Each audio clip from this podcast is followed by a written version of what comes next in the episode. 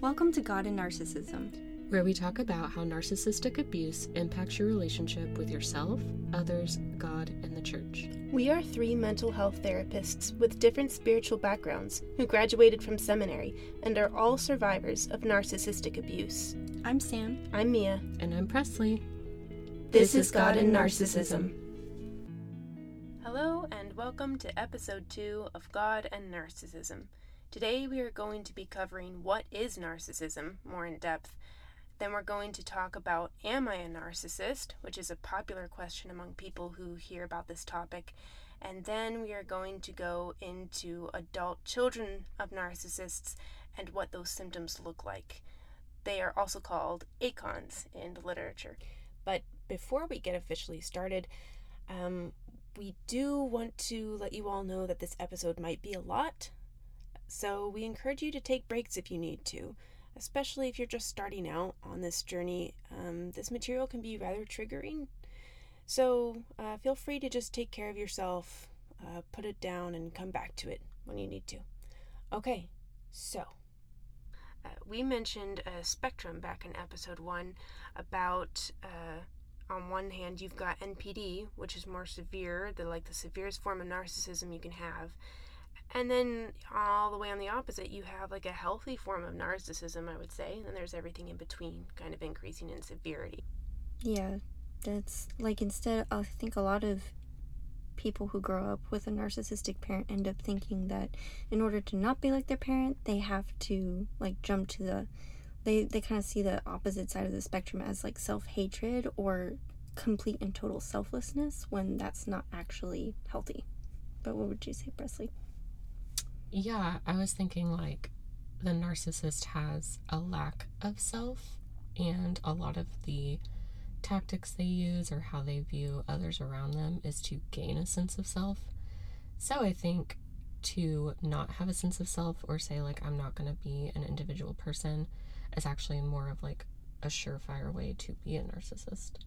Um, and so I think developing a sense of self where you can protect yourself, um, be connected to others, have value in the world, have develop like a self esteem, um, is all really important and normal developmental milestones, even if you're looking at it from like a psychology perspective of childhood development. Um, and we do use our parents to form a part of our identity, but then eventually it should move on to peers, other adults outside of your family, um, and then it's you about like 18 and on. So, yeah, that's what I would say to that. Yeah, there's definitely like, I mean, you have to have some form of self protection in order to get through the world. So then we're going up, though, on this spectrum. Let's say we're going into some more pathological narcissism, but we're not to a personality disorder yet. What does that look like? Yeah, so I think like when when you're talking again like about healthy narcissism there's a level of self-reflection and self-awareness there that as you go up the spectrum you start to lose that. So kind of like a step above healthy narcissism would be like someone who's just kind of selfish and kind of arrogant but they still have some ability to self-reflect. They're still kind of self-aware in the sense where they can connect with other people a little bit more and they may change some of their behaviors they still have some empathy, they still have some remorse. They just kind of come across as arrogant sometimes. They may be a little bit me centered. And then from there, I think where you start to get into more dangerous territory is someone who has like the more highly narcissistic tendencies of not being able to take responsibility for their emotions or their actions. Someone who doesn't have as much empathy or very little empathy, where they really struggle to put themselves in someone else's shoes. They don't really show remorse for hurting people or for mistakes that they make. Um, they may have a strong sense of entitlement or be very image conscious, constantly competing with others, criticizing others. Um, you'll also start to see more of like an all or nothing, black and white kind of thinking and unrealistic expectations of self and others where so so like this person would also kind of be more aggressive, passive aggressive, not really recognizing others' needs as much. And that's like when someone is starting to consistently demonstrate those patterns of behavior, that's where you're getting closer to NPD for sure. And I would say in that territory, we're looking at adult children of narcissists. Mm-hmm. You don't have to go all the way to the personality disorder to be an ACON. That's right. right. Yeah. I'm also when you were thinking when you were saying all of that, I was thinking um, people who can't like reflect about how they impact or show up in a relationship, um, or like might be contributing to contributing to something or an aspect of that relationship, um, which I think you said, but I was just thinking about it in a different way. But yeah, I like how you put that. Mm-hmm. So then let's look at the personality disorder. Um, I'm sitting in front of the DSM 5 criteria, which, for those of you who don't know, that's like the handbook for therapists and psychiatrists about how to categorize people and their pathologies and it can be hit or miss and it's there's still a lot of work going on to it so this isn't something that's set in stone it's ever evolving so just keep that in mind. Um, but they say that for narcissistic personality disorder there's really an estimated prevalence rate of 0% to around 6% of the population. Um, for people who know numbers that's a really really wide range. So um, but let's kind of look at this a little bit um, so there's criteria for narcissistic personality disorder. It's really a pervasive pattern of grandiosity in fantasy or behavior. There's a need for affirmation, a lack of empathy, that's really key here. Uh, beginning by early adulthood, present in a lot of contexts, and uh, there's five like symptoms that you need of a list. So they provide a list here of about nine symptoms, and a person with narcissistic personality disorder would need to qualify for five of them. When I read these, though, keep in mind that at the basic level of a disorder and pathology is poor functioning in relationships and con- in any context causes significant distress. It's not just, oh, someone exhibited this, so they must have this disorder. It has to be a pervasive pattern that really disrupts their life or the lives of others. So keep that in mind as we're going through symptoms here. So, uh, number one would be a grandiose sense of self importance. This is someone who exaggerates their achievements and talents. They expect to be recognized as superior.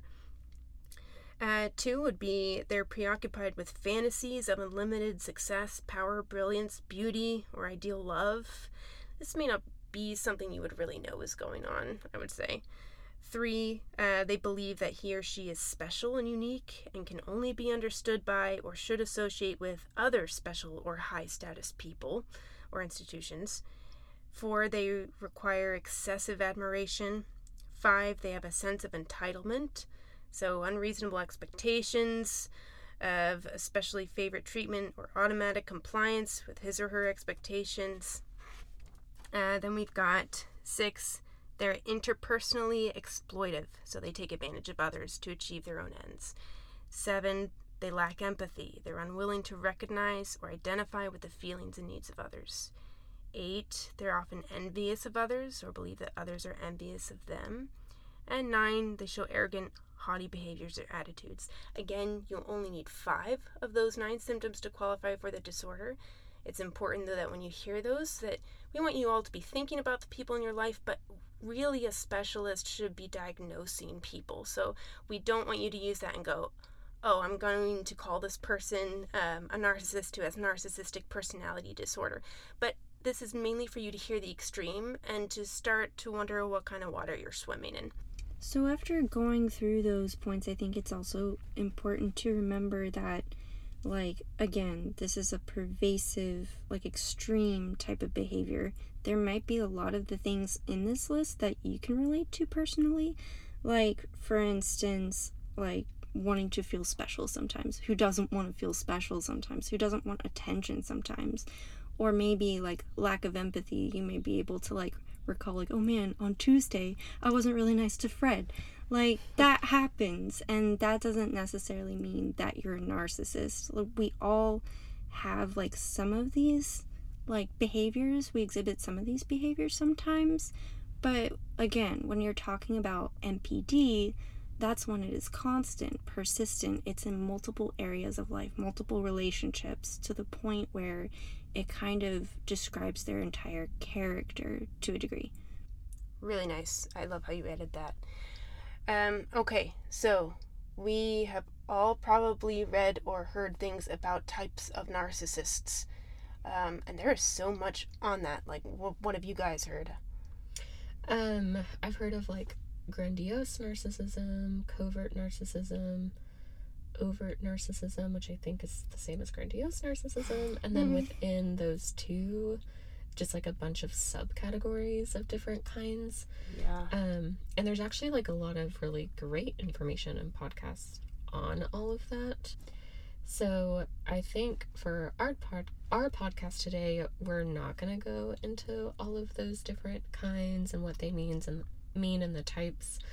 Um, and maybe like in the show notes, we can put some of the ones we've enjoyed listening to. Yeah. Uh, there's, I mean, I've heard of like malignant or like sociopathic subtype stuff, but I mean, there's just too much on it. You guys can find a bunch of that. Like Presley said, we'll maybe add some information somewhere. Um, but really, the symptoms look the same for adult, adult children narcissists as soon as you hit some of the severity in that spectrum. And Mhm. that's mainly what we're interested in.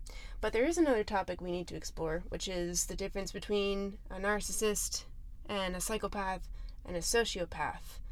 So there's not a lot of clear answers on that either. I've seen like a million things talking about the differences. So, uh, what have you guys seen? What do you know? So, at least for me, what I've heard is that there's like, I don't know, a lot of overlap between sociopathy and psychopathy and narcissism as well, because I think all three lack empathy to some degree. But when it comes to someone who's a sociopath, um, I read this one book who was written by a lady who claimed to be a sociopath, and what she talked about was kind of different from narcissism. She said she lacked empathy, but she also had a lot of difficulty understanding others' emotions because she didn't really have a wide range of emotions that she herself experienced. So, like, she didn't feel fear or anxiety, she didn't get sad. She more often, like, kind of felt neutral or would jump to rage. And she also described things like um, because she didn't have fear or anxiety, she would engage in a lot of risk taking behaviors because she didn't really have a fear of death. And kind of like how she saw the world and relationships was kind of like she was always calculating, trying to figure out okay, like how can I manipulate people to get what I want? Would you say um, a narcissist is someone who also shares a lack of empathy, but they are more likely to feel and interact with emotion, oftentimes intensely, where perhaps a psychopath, sociopath is not as likely to do that? Um, I, I also kind of see like sociopaths and psychopaths talked about as the people who are doing crime. Um, and you don't really see that with narcissists, although they do manipulate. It seems like all three are part of the dark triad, and um, all three could be your CEOs, you know? um, but I think one of you was saying how if you're a psychopath or a sociopath, you're either a CEO or you're in prison. A narcissist is kind of just, it could be anywhere, you know?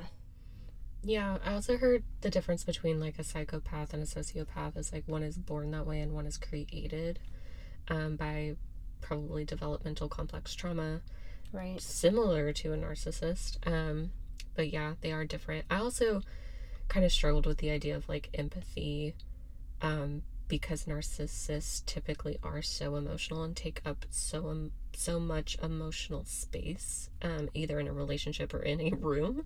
You can kind of feel the emotional presence all the time, and Mm. they're really good at mimicking behaviors of empathy um, because they're trying to connect and they're trying to make sure they stay in relationship and are viewed a certain way and all of those good things. So, um, not good things, all of those things. So, um, yeah, I, if one of you guys would kind of talk about the difference between emotions and empathy, I think that would be really helpful for a, quite a few of our listeners. Absolutely. I think, Sam, you were saying something really great about that earlier.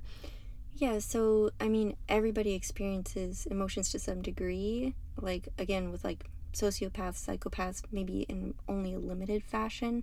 But like with narcissists, I think you, you said it really well, Presley, when you said like they can mimic empathy even though they don't really have it. So a lot of times they may like seem to show empathy to someone, but it's all like to either love bomb or kind of get somebody to attach to them and then they kind of do like a bait and switch kind of a thing.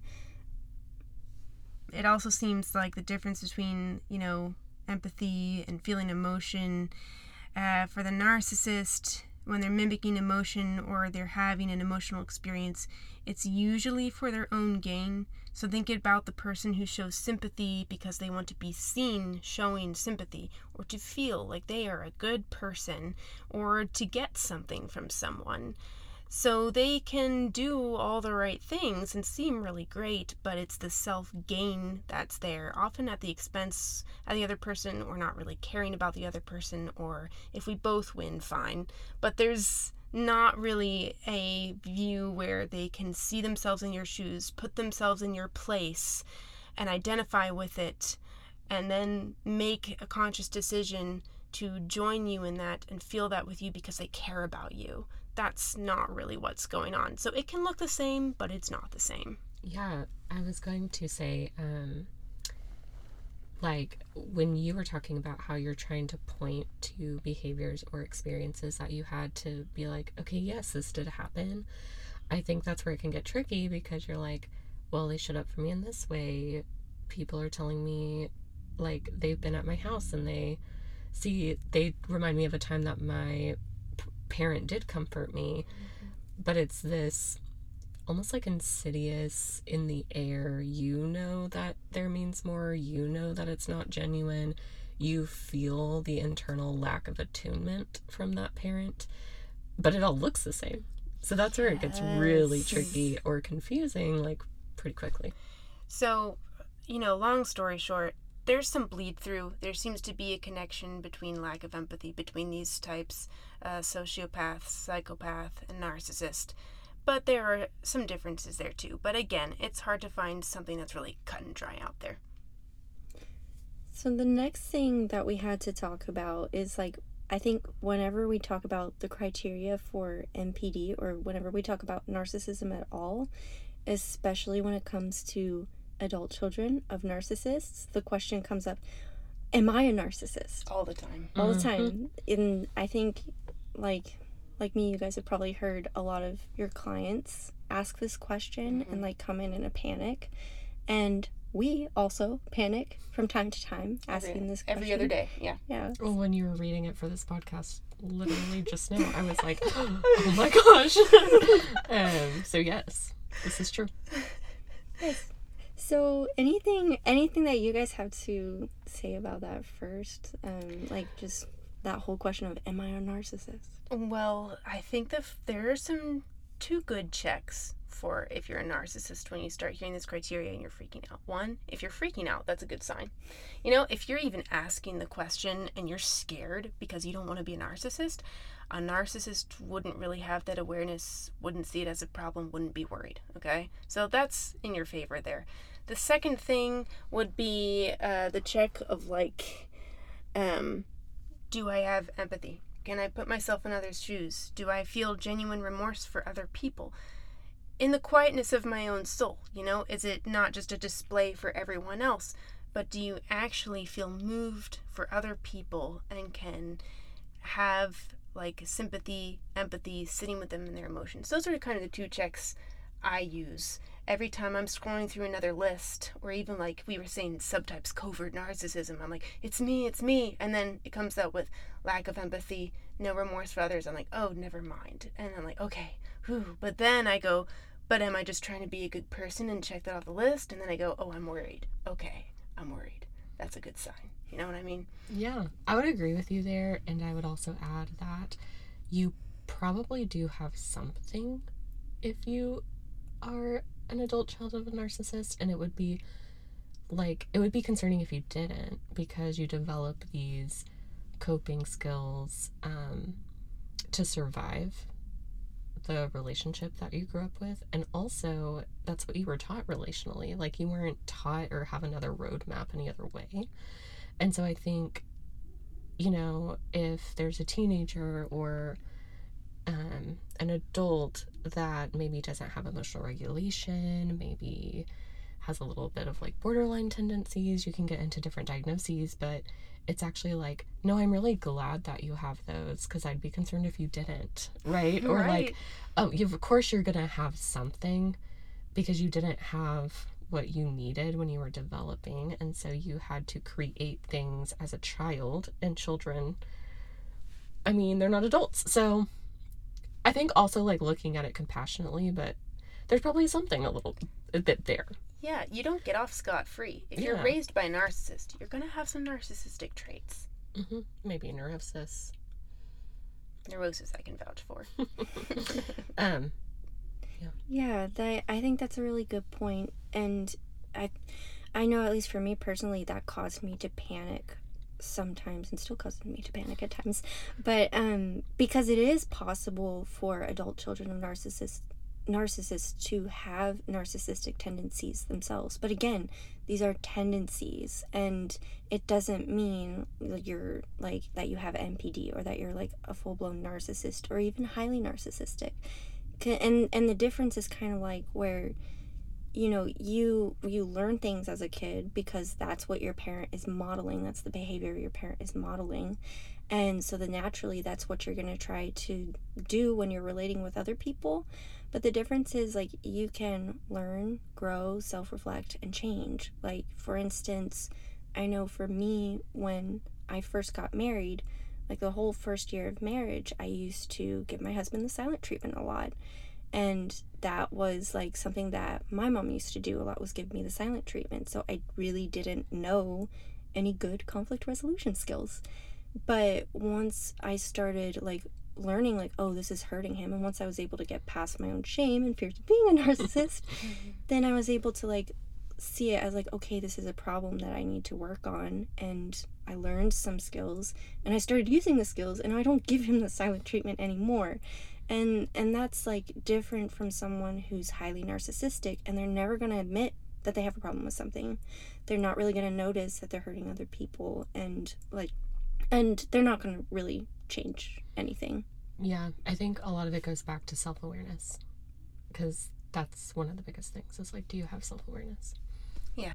I think it's natural too for adult children of narcissists to constantly ask this question. And that's because when you grow up with like someone who's exhibiting such extreme behaviors, then like it's natural to like fear that and worry that you're going to hurt people the same way that you were hurt, which again, that's a sign of empathy Mhm. if you're worried about that.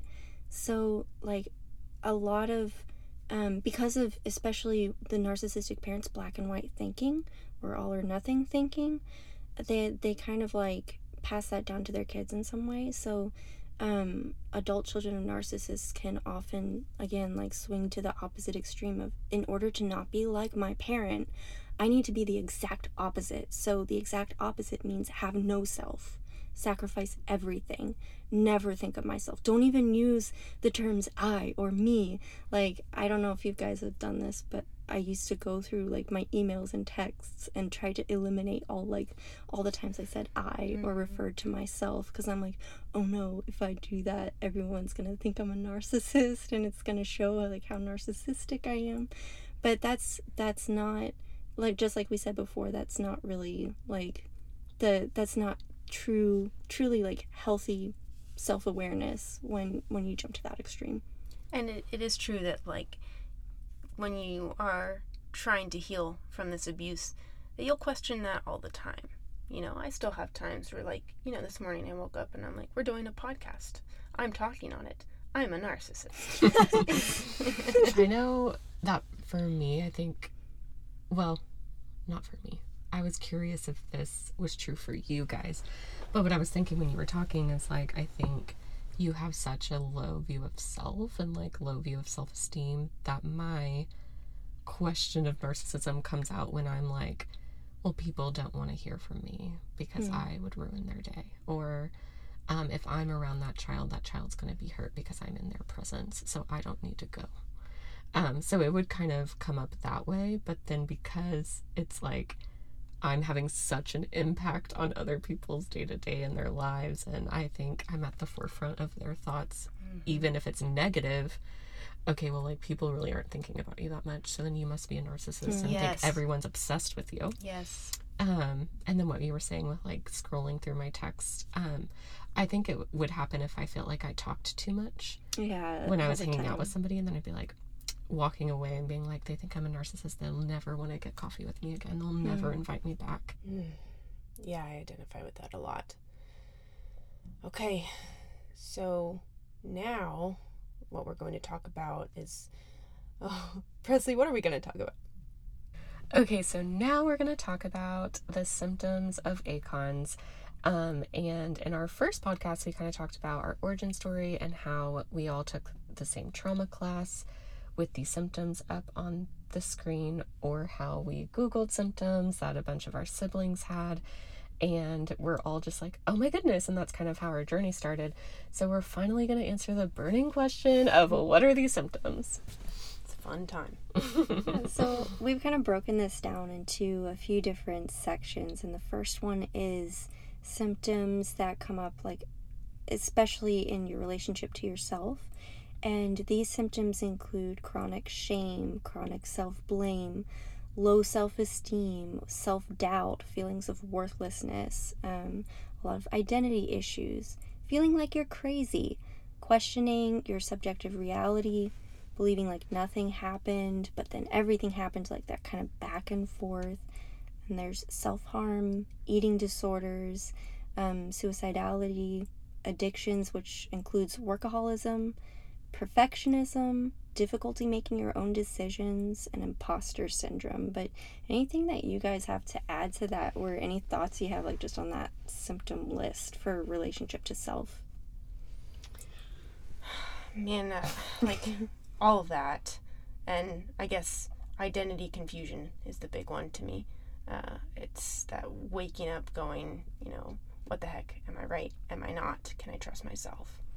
Yeah, I was gonna say I think that you don't have to have all of them sure. um, to be an acon. So there's definitely some on there I don't um, relate to. Yeah. Um, but also, I think the biggest one when you're saying like questioning your subjective reality, questioning if things are real, that was the biggest one that kind of dove me into finding a therapist. Right. And these symptoms can be like with a lot of diagnoses or with a lot of people who just go through tragedy in their lives. What we're saying though is all of these together really seem to be similar in ACONs. So if you're someone who listened to, everything we said and goes, I might have a narcissist in my life, and then you identify with these lists, you're you're probably there, buddy. so um, going then into relationship to others and the world with an ACON. Yeah, so then in this section, again, like I think Presley, what you said is great that you may not identify with all of these symptoms, but the more you identify with them or the more strongly you identify with certain ones, like the, the more likely you are an ACON. Yeah, like I don't have an addiction, you know, maybe workaholism, but you don't have to, you know, those coffee. things. That, that's true. Problem in America.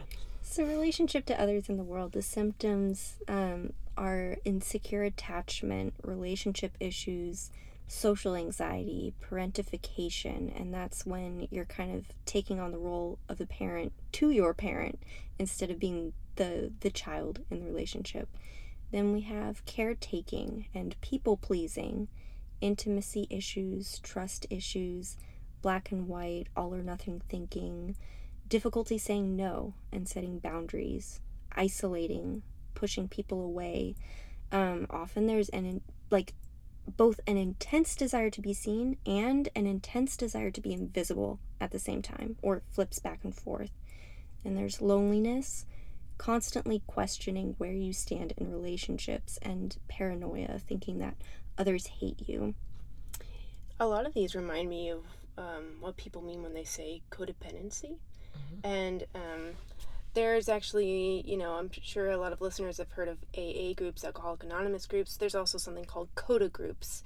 And usually they're for people who are in relationships with an addict. But we have found that adult children of narcissists also really relate to that material on codependency. So, if you're researching out there, codependency is also something you can look at when you're thinking about how you struggle in relationships after you've been abused by a narcissist.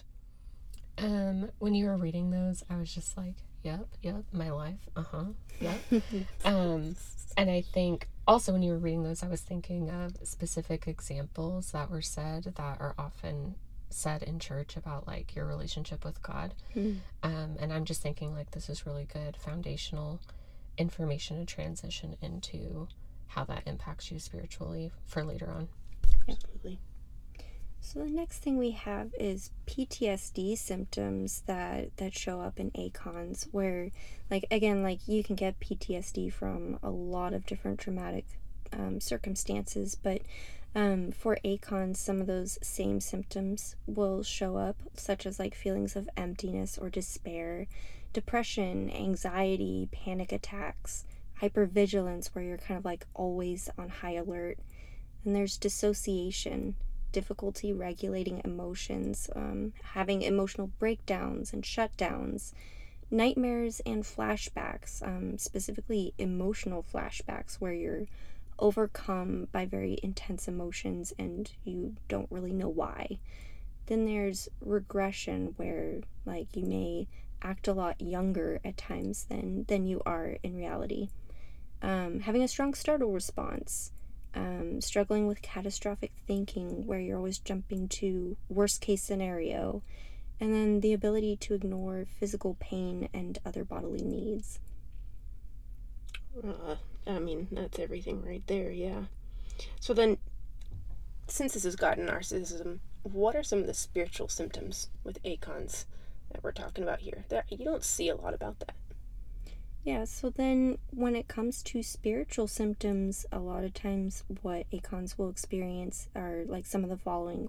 Feeling unlovable and unworthy, specifically to God, um, having an expectation that God will either punish or ignore you, constantly feeling like you have failed as a Christian, um, getting triggered during sermons, getting triggered when reading the Bible, strong confusion and doubt, having difficulty praying um, dealing with perfectionism and legalism, like especially because you have a difficult time understanding the concept of grace, um, feeling distant from God, difficulty trusting God, dealing with feelings of terror or fear when trying to relate to God, and constantly sacrificing yourself for others to the point of burnout.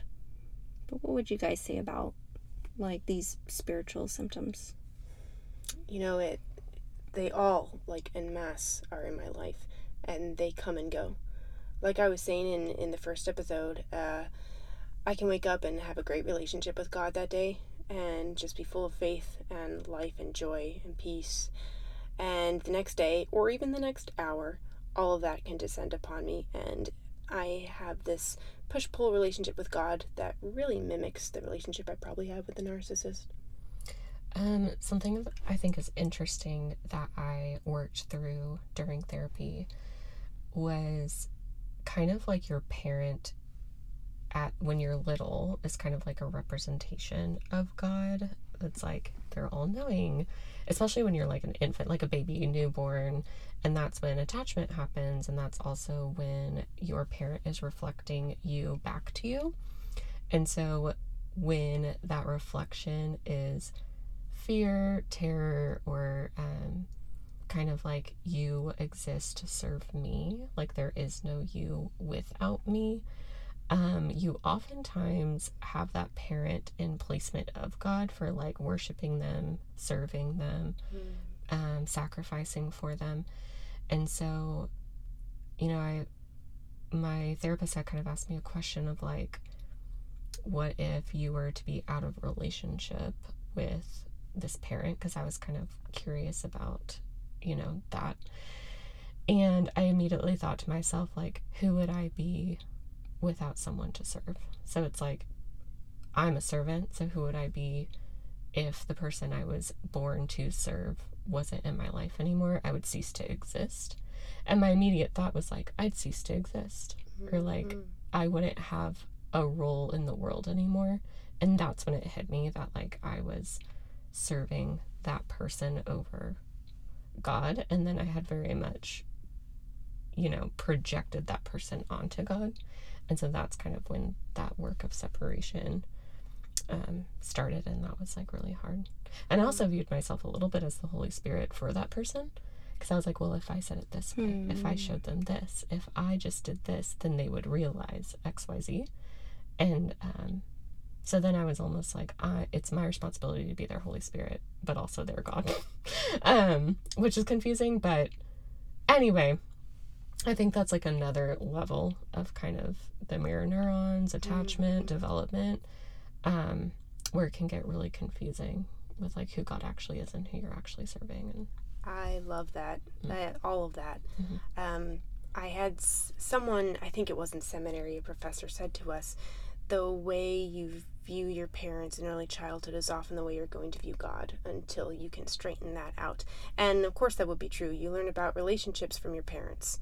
Um, that's just how child development works. That's your first example of a relationship that mimics God, someone who is in authority, who is supposed to provide for your needs, who knows way more than you do, that kind of thing, someone you're supposed to attach to. And usually, um, I, when I was going through some of the um, beginning pains of therapy with this, I finally came to the conclusion that it's either my parent or God. I really couldn't have both in my mind as my master because if I did, they would bleed together way too much. I wouldn't be able to separate them, and I'd just end up being terrified of them both. Mm. Yeah, I can I can really relate to what you guys are saying, and Presley, kind of going back to what you said about like um, like feeling like you had to serve someone or else you would cease to exist. Like that that makes it all the more scary. I think when you walk into a church and they're telling you to be a servant to everyone and that you are a servant or a slave to God. And I think what that means to an ACON is totally different mm-hmm. from what it means to people in church um, and to pastors. Um, maybe not all of them, because some of them may also be ACONs without realizing it. But, um, but that's super scary, and that's where like a whole lot of assumptions can come in of I don't have needs. I have to be totally focused on someone else at all times or I'm going to be abandoned or rejected or punished. Yeah, and I think when you're starting to heal and like trust yourself, well then your gut's telling you to get out. yes. Right? It's saying this is a dangerous place. Um you need to get out when really that's not true but like it is true to that part that's protecting you. Yeah. So there's a part of it that's like, no, you're doing a great job. That's right. I should listen to you and um it has that filter on that we talked about. Right. And if so, it, it's a good thing if it really does mean that. Yes. You know, if it really does mean that, good on you, get out. But mm-hmm. let's make sure it means that or not first. Yeah, and I think it's it's like not only scary, but I don't know if you guys experienced this at some point, but for for me at least when I was first starting to realize, oh, it's not okay for my parent to treat me this way. Then when I was walking to church and hearing so much stuff that sounded similar to my parent, I started getting really angry and scared like, okay, does God want me to put up with this abuse? is that what these people are saying? That this is okay? And that was like both confusing and I would feel angry, then I'd feel guilty for feeling angry, and you know, that whole spiral would happen. 100%. That whole like exhaust exhaustion. Mm. Yeah. So I'm feeling a lot of things. I don't know about both of you, but that was a lot. Um, so Presley, we really need you. We need what you have done last time and to kind of ground us maybe with something if you would. Okay. Um yeah, so I want you to start by closing your eyes if you are parked or at home and not in your car driving. Um and I want you to think of somebody that you felt delighted in by. So it can be like Mr. Rogers, someone you've seen on TV. It could be um, just somebody from your past, even if it was one time. It could be a friend, Um, it could be a puppy, an animal that you have. Um, but I want you to just hold that person's face in your mind. And as you're looking at them, I want you to just allow yourself to sit in front of their delight. And just notice how it feels to be seen, to be accepted, and then also to be delighted in.